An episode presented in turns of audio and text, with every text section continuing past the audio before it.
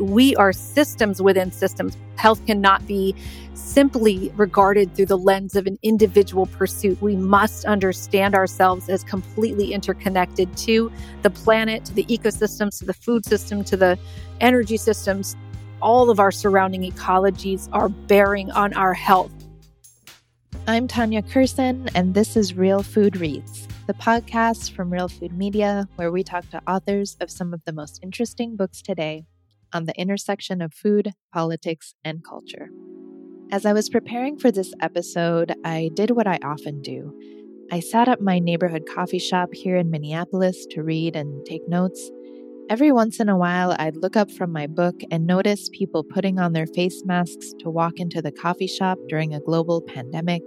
I noticed the graffiti covered plywood on the windows of local businesses from the popular uprisings after the murder of George Floyd and I noticed the thick haze of smoke dimming the sun from 150 wildfires raging across the Canadian border. For my two guests today, all of these are symptoms of a society and planet that are inflamed. Dr. Rupa Marya is Associate Professor of Medicine at the University of California, San Francisco, where she practices and teaches internal medicine.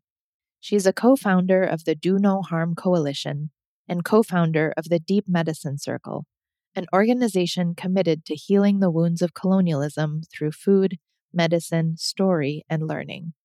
She's also toured 29 countries with her band, Rupa and the April Fishes.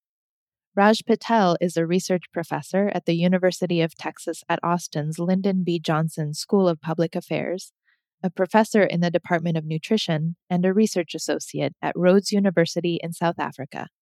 He's the author of Stuffed and Starved and The Value of Nothing. Their new book is Inflamed Deep Medicine and the Anatomy of Injustice. Rupa and Raj, welcome to Real Food Reads. Thank you, Tanya. Thanks so much for having us.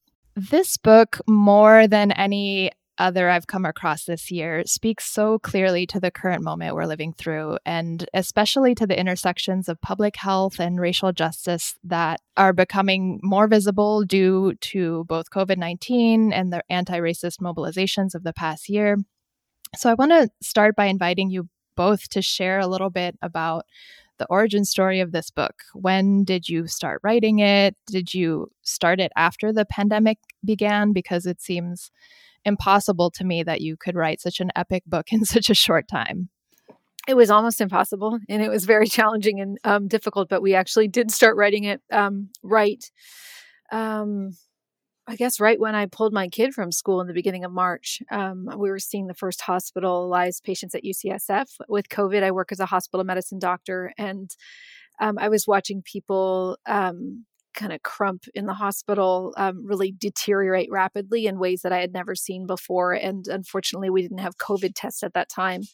So I got the sense that something big was happening. Um, and that same week, uh, the book sold, and Raj and I um, got down to writing it. But we had thought about this book for a couple years. It's a story that has been, you know, the sum of so many um, experiences that both Raj and I have had in working of, with communities in struggle, and myself um, that I've seen in witnessing um, the bodies of patients and what what those bodies have taught me, and what those family members have taught me about why people are getting sick. A central premise of your book is that colonialism is making us sick, and Western medicine, which you also call colonial medicine, is so invested in the system and in its language and in its ways of knowing that it's essentially unable to properly diagnose much less cure the root causes of many of our illnesses. And and then you you know you go into what it means to diagnose sickness through a decolonial lens which takes us to some very different kinds of interventions and and i want to get to that. Uh, but first um, the question i want to put to you raj is how has colonialism harmed and how does it continue to harm our health? Thanks tanya. I mean you know, for, for people coming in uh, to this conversation or reading this book with a, a, a combative mind, it, it, might seem like saying things like, well, colonialism uh, is making us sick. It gets it precisely wrong because surely modern medicine is fantastic and people are living longer than ever and everything's great. Uh, but the you know, the, the, the, dark story here is that the processes behind uh, uh, modern colonialism, uh, the processes which imply the imposition of a, a cosmology in which certain humans are separate and better than the rest of the web of life, including most humans. That idea of separation uh, is alive and well. Uh, and it's not just making us bodily sick in terms of inflammation, but it's also setting the planet on fire. So here's, here's the, the, the idea that, that we're uh, really riding from the, the origins of colonialism in 1492 all the way to the present day. And, and the idea here is that uh, the way that colonialism and capitalist colonialism in particular operates uh, is not just not merely through the domination of one place by uh, a, a, certain group, uh, you know, overriding the preferences of the people who are already there, but a, a, certain transformation in the way that those relationships of power work. Um, the history of colonial capitalism uh, that we sort of lay out in the book is, uh, uh, uh you know, a, a, story about how some people in what they came to call society were able to dominate the rest of uh, what they called nature. So there's this dividing line in the, sort of, the history of civilization, the, the, of, of capitalist colonial civilization, in which society is basically sort of propertied Catholic white men uh, in the first instance, and then it, it, it, through a, a, sort of long history of people fighting back, uh, gradually, you know, society unwillingly accepts the working class and uh, occasionally some people of color if they've got property and occasionally women um, and occasionally very occasionally uh, you know formerly enslaved people that relationship me- uh, between society and nature allows uh, domination and separation.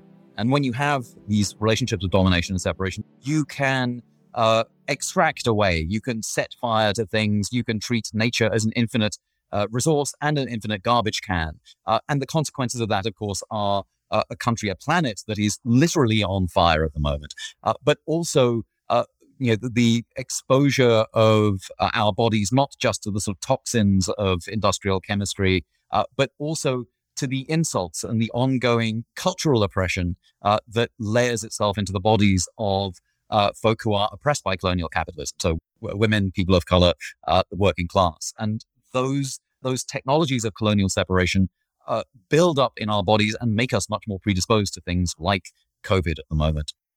I thought that it was really helpful the way both of you describe um, inflammation and what the causes of inflammation are and those causes speak to you know exactly what you're talking about raj violent separation from the land separation from nature exposure to structural racism generational trauma um, how all of these things imprint themselves on the body um, and and uh, and and lead to and lead to inflammation Yes. And as our understanding in medicine has evolved, there was a, distinct moment um, in the 17 and 1800s where we started to see a shift in understanding uh, where the cause of inflammation was.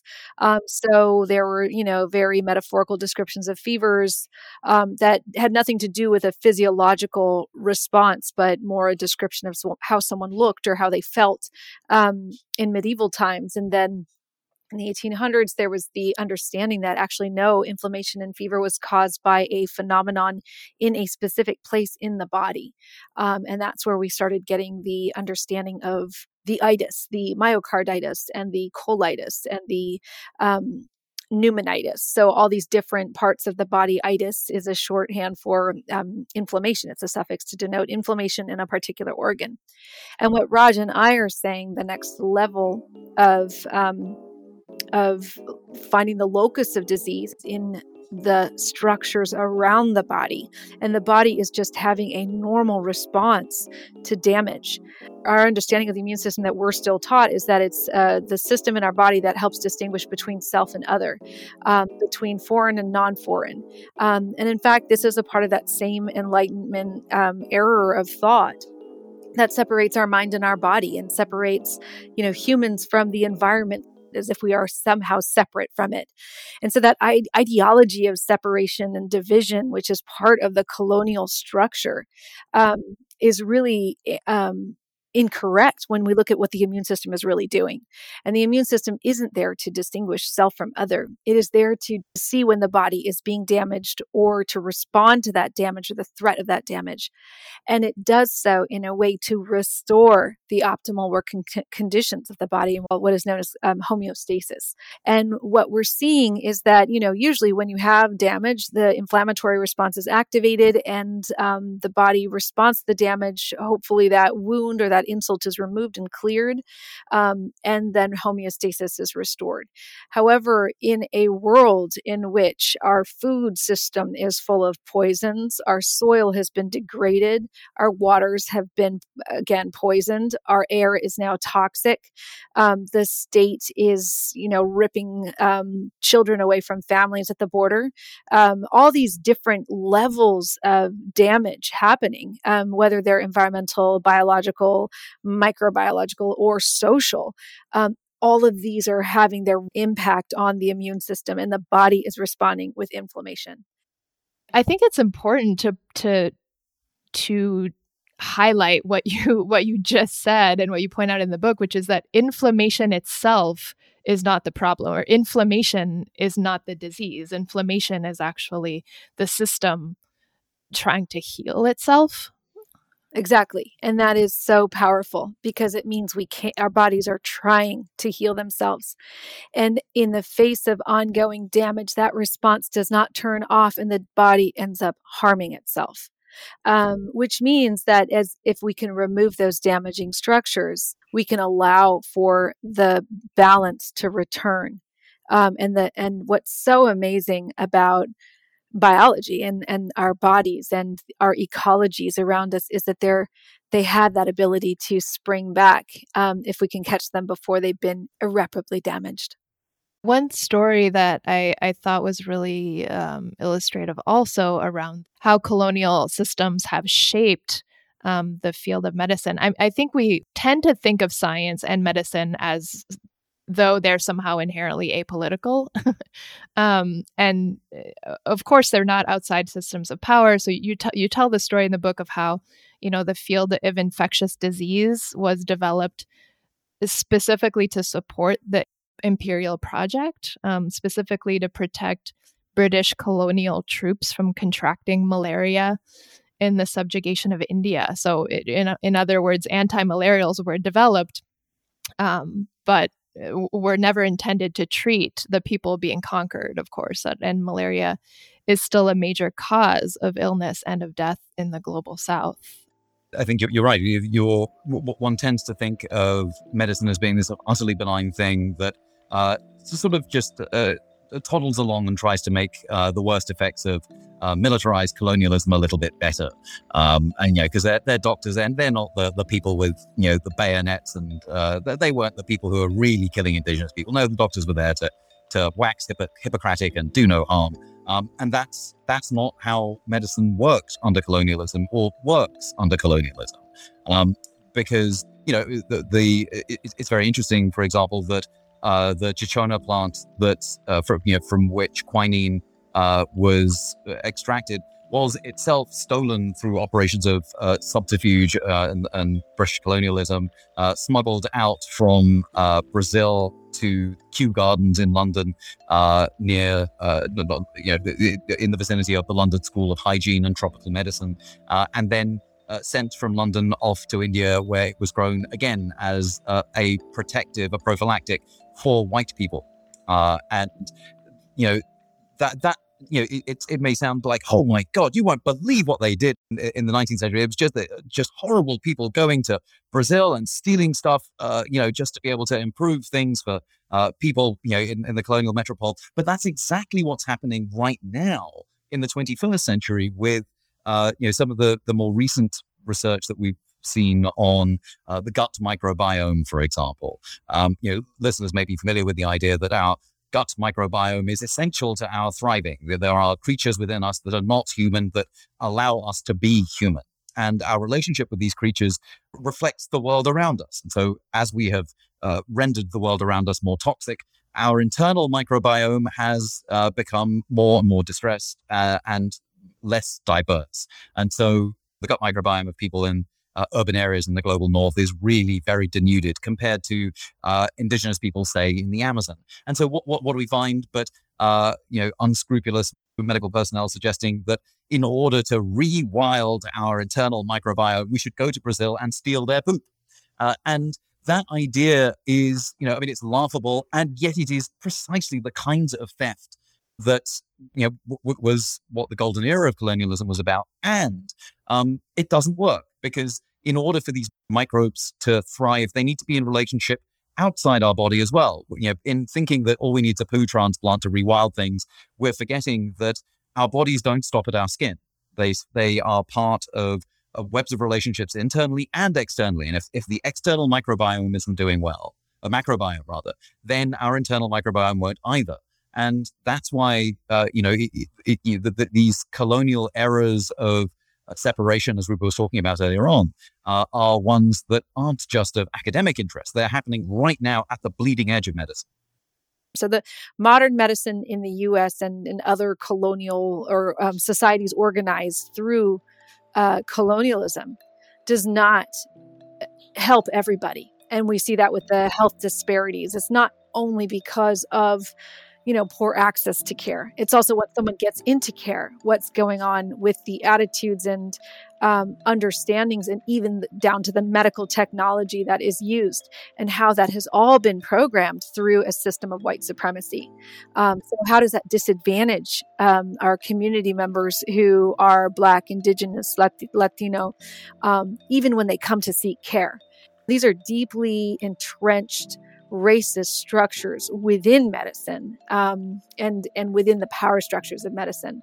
And so that is why we really call on the need to decolonize medicine, to, to radically transform the practice of medicine so that it, it can be used to serve all people and to serve people in a culturally relevant, respectful way there's sort of two sides of this. One side is, of course, the the white supremacy and settler colonialist uh, mindset and and views um, that are inherent inherent to the the medical profession and how you know women and people of color's uh, pain is historically not seen or not heard.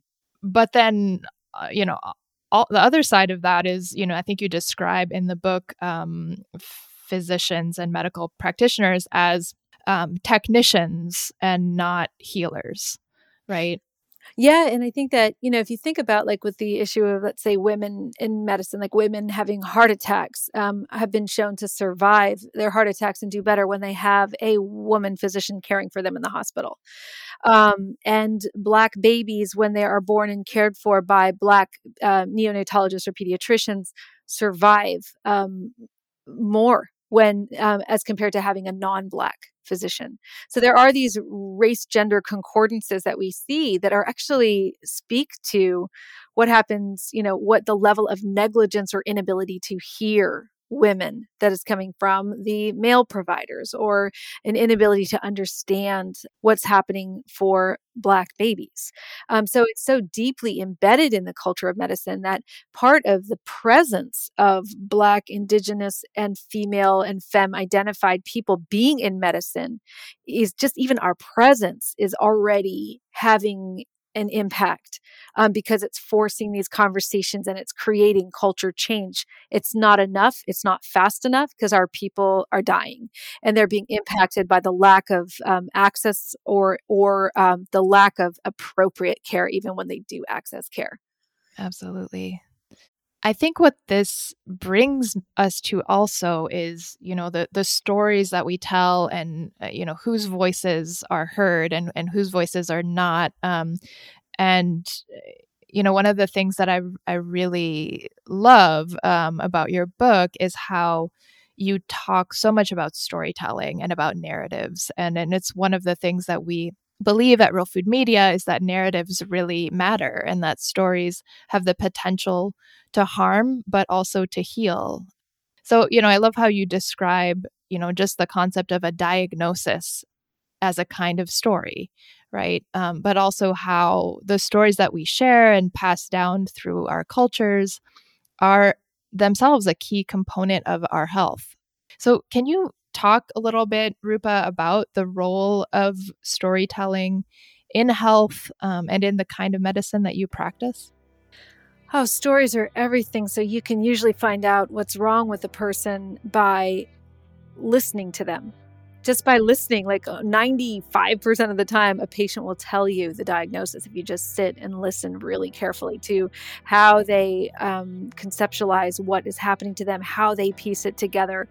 Um, and in that listening of them telling their story, you will hear a lot more um, about how they bring in their world and their their family or the systems that they're around that are influencing their health. Um, but in general, doctors interrupt patients within the first you know minute. We don't. We are so bad at listening to patients. Um, it doesn't matter what race or gender you are. That is just like across the board. We are terrible listeners. And so this is the problem right now with what we're looking at, like with, say, for example, with the pandemic or climate change, even. We're operating with diagnoses that don't encapsulate the way that we are systems within systems. We are not individuals. Health cannot be simply regarded through the lens of an individual pursuit. We must understand ourselves as completely interconnected to the planet, to the ecosystems, to the food system, to the energy systems, all of our surrounding ecologies are bearing on our health. Um, the ways we relate to each other that bears upon our health. And so for that, we need another order of diagnosis. And that's what we offer in this book is another way of thinking of the story of why we are getting sick in the ways that we are in, in order to give us clear treatments that can affect these rising rates of inflammatory disease instead of simply describing that they're happening. Another a narrative that's really extremely difficult to shake is this narrative of progress, right? So, in the world of food and farming, we're constantly having to do like a mental gymnastics around this idea that technologies developed in the last 70 years in laboratories in the global north are, are by definition better than technologies and practices developed by small farmers over 10,000 years. Um, and and it's not a partisan mindset. It, it, spans the the far right to to the far left. Um, so when it comes to your book, I, I can already hear the contrarians saying, you know, as you as you said, Raj, um, you know, didn't Western medicine vastly lengthen human lifespan? Um, and, and then there's the really cheerful question, you know, don't we eventually have to die of something? Um, so I'm sorry to play devil's advocate, but um, I, I really want to know, you know, like how you answer these questions.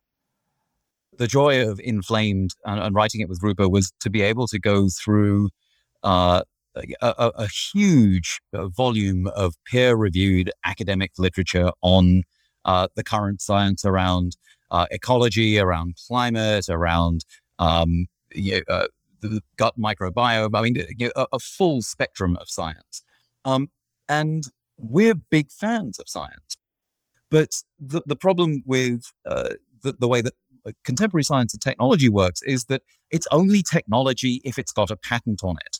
So you know, th- there's something weird about the cosmology in which we're, we're conducting these kinds of scientific inquiries where uh, unless someone is able to profit from something, uh, it doesn't count as a technology. So, you know, educating women and girls, for example, which is the best uh, technology that we have to be able to uh, end malnutrition and uh, increase welfare uh, levels across a range of indicators, is not considered a technology in the same way as, you know, soy and peanut plumpy meal is, for example, in, in the world of food and international development. Uh, and yet, one of these technologies is demonstrably brilliant, and the other one is a stopgap measure to stop people um, from dying of malnutrition, but it does nothing nothing beyond that. Uh, but you know, gender equality as a technology is not considered that because uh, it's not scientific in uh, the policed way that modern science, uh, capitalist science, colonial capitalist science, uh, polices its boundaries. So what we're fans of is a science that increases the number of peers at the table, that decolonizes the table of science to ensure that everyone gets to be there. Uh, and that way, not only do we get to have the kinds of science where uh, the testimonies of and, and the, the, the scientific experiments of uh, indigenous people, of farmers, of women seed keepers across the world is respected, but also um, we get to, to understand that science uh, historically hasn't happened without an analysis of its consequences. Uh, you, you, don't just get a scientific experiment um, get your mate to sign off it on it, get a monopoly pan- patent, and then make billions from it. Uh, that's not how science historically has worked. Uh, historically, science has been like, okay, we have to live in this world with this new uh, technological uh, tweak. Uh, are we safe with it? are our children safe with it? Does it does it harm us? Those kinds of long-term scientific experiments are beyond the boundaries of capitalist science because it's not profitable to ask the question, well, what would happen if we set fire to the planet? Uh, but of course, that's that's the situation we find ourselves in, and so we don't come to bury science; we come to bury capitalism. It, it, it is colonial capitalism we submit uh, that is responsible for a planet inflamed and our bodies inflamed. But we are fans of science, uh, and we want more of it. And we see that capitalism is in many ways the enemy of science because capitalist science is a very strict police, uh, you know, police force um, establishing the boundaries of who can know and who cannot, who can feel and who cannot, uh, and who's who can experiment and who uh, are merely the subjects of those experiments. I think that uh, your, like your point is is so good that you know gender equality may be a much more effective technology, as you called it, um, to address hunger and you know gender equality and racial justice. Maybe um, more effective, uh, deeper, more long term solutions. But we're really unlikely to arrive at those as solutions if we're operating within the boundaries of a colonial, you know, with colonial tools um, of diagnosis, right? Because not only are you know gender equality and racial equity not necessarily profitable they're also uh, threatening to uh, white supremacist patriarchy. Yes, and I would say that um, that these power lines are actually rendered invisible um, in colonial society. Um, you see that in medicine. It's like, oh well, we're all just human, but of course, all the studies have been done on white men, um, or we're all just, you know, um, there are these generalizations made that uh, purposefully obscure um, the differences and distinctions and what COVID has demonstrated into our faces, that bodies that have been subjected to social oppression over generations respond with way more inflammation in the face of this virus than bodies that haven't been. And so, um, those disparities that we see and we've been talking about have a root cause. Um, and it's not, um, you know, it's not just the inability to access care, it's the whole system that's been created around um, Black, Brown, and Indigenous bodies. Um, and poor white bodies. Um, so how how if we want to have the end of this pandemic? What is the real end game here? Um, and it's to boost our immunity through transforming our communities, to, to transforming the way our world is set up, um, because there will be more of these things coming um, until we re enter a proper uh, balanced relationship with the web of life. And that means, uh, you know, the abolition of food systems that treat animals like uh, something to be just grown to be eaten. Um, and and re-entering a, a relationships of care towards other beings in the web of life, um, and so this is you know we can play this incremental game that's happening right now like oh masks and vaccinations and yes i'm all for masks and i'm all for vaccinations but that's not going to get us where we need to be. Um, we need to be looking at the colonial cosmology that insists that those are the only things that we need to be doing right now as opposed to radically transforming our world. Um, and covid is simply putting the you know exclamation point on what climate activists have been saying for decades I feel like this brings us back full circle to our conversation around colonial shaping of medicine and how immunity is viewed as uh, with this very kind of militaristic kind of uh, colonial metaphor of the self fighting off foreign elements or pathogens, um, as opposed to seeing immunity as uh, balance and even as cooperation between the self and as you put it, um, all the the organisms that live in us, on us, and around us, so that you know there, there's no immunity um, or health without this context of of relationships. You know, which you which you're calling also the web web of life. Exactly. Yes, exactly. And that's why you know this is not a simple fix and it's not something that can be done individually. So we didn't write a self-help book. We didn't write a book that will help you lower your inflammation by eating differently. We wrote a book that is um, going to, you know, share a map or a, an outline of things that community groups are engaging with and building right now that can help transform inflammation for all of us. Um, because if all of us are not moving um, in that direction, um, then none of us can actually be healthy. Um, and so, this is really an important moment um, on a planetary level to start opening our minds to you can vaccinate the United States and have Delta growing in India.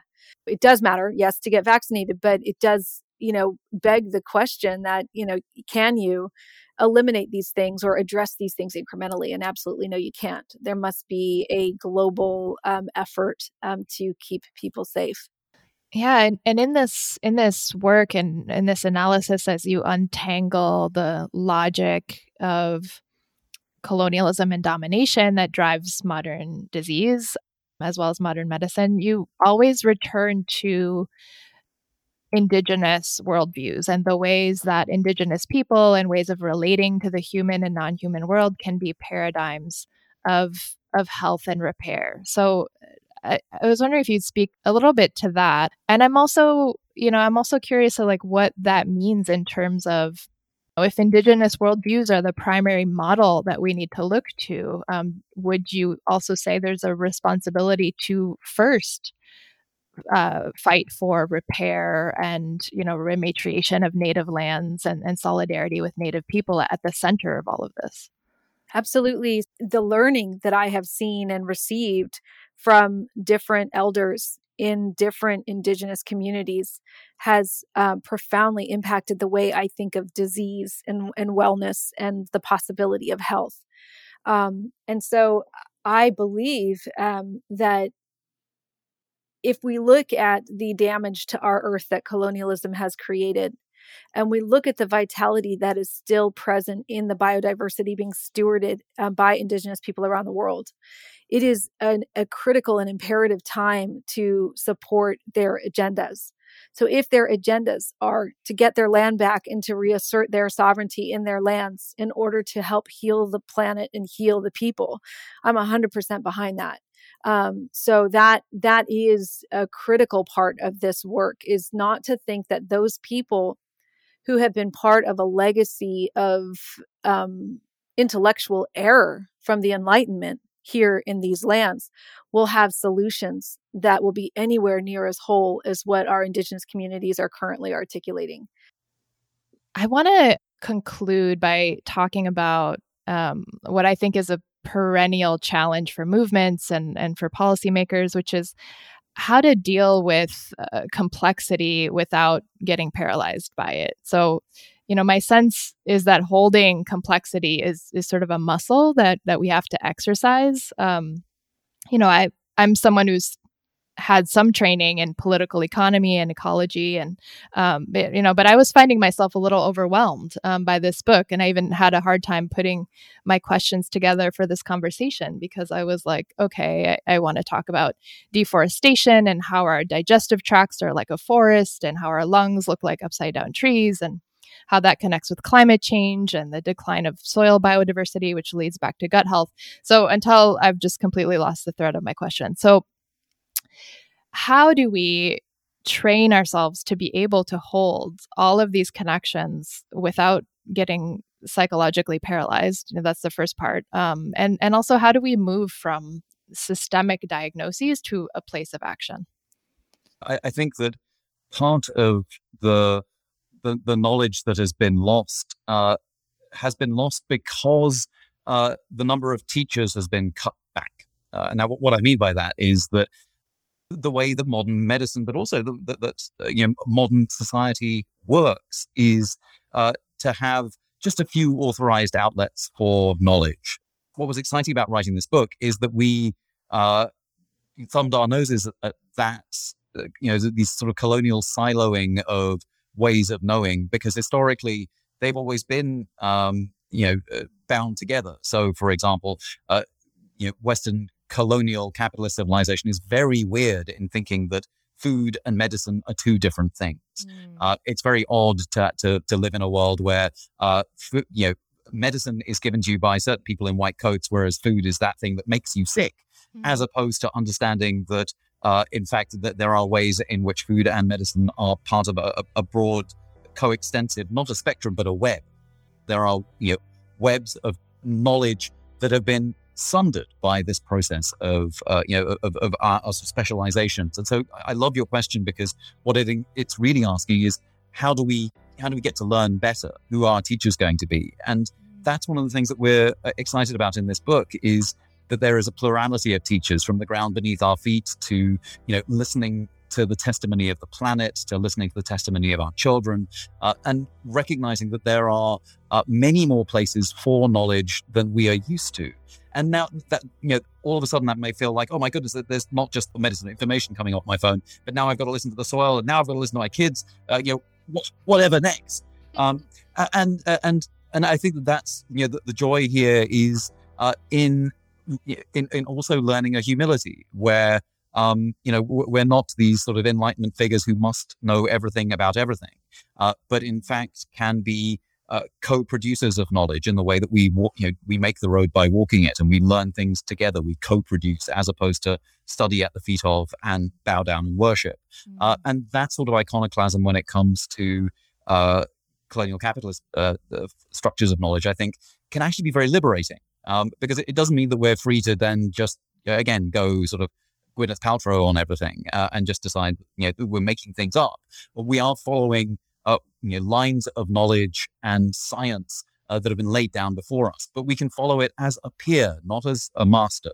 Uh, and I think that's that's part of the, um, the, the message that we're offering in this book is that part of the li- the work of liberation, the duties, the munera of liberation, are uh, to to actually uh, you know decenter ourselves and recognize that we're much more plural and you know and therefore ready to be schooled by so many more things than we than than we have allowed ourselves to be taught by. And, and that's a, that's an exhilarating experience and you're right it is it is complex and it is challenging um, and it is not the way our minds have been trained to work in a colonial capitalist cosmology and it does take um, moving yourself into different kinds of experiences and different into different kinds of relationships and practicing.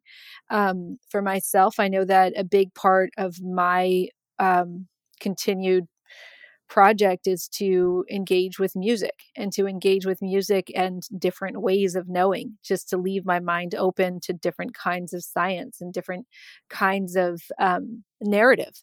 Um, and that's why you know the role for arts um, for understanding who we are in this moment is so critical um, to the work that we're talking about um, because it engages the imagination and it engages our ability to um, describe and make sense of where we are in from where we have been to where we're going so it really is um, training the mind the body the self to hold complexity and that's that's the whole point.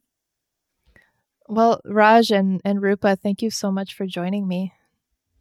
Thanks so much for having us. Thanks for a great conversation. Yes, thank you, Tanya. Thanks for listening to the Real Food Reads podcast. Join the book club and find out about future book selections, author interviews, and other resources at realfoodmedia.org. To listen to Real Food Reads and our sister podcast, Foodtopias, Look for Real Food Media wherever you get your podcasts. You can support our work by leaving us a rating or a review wherever you listen.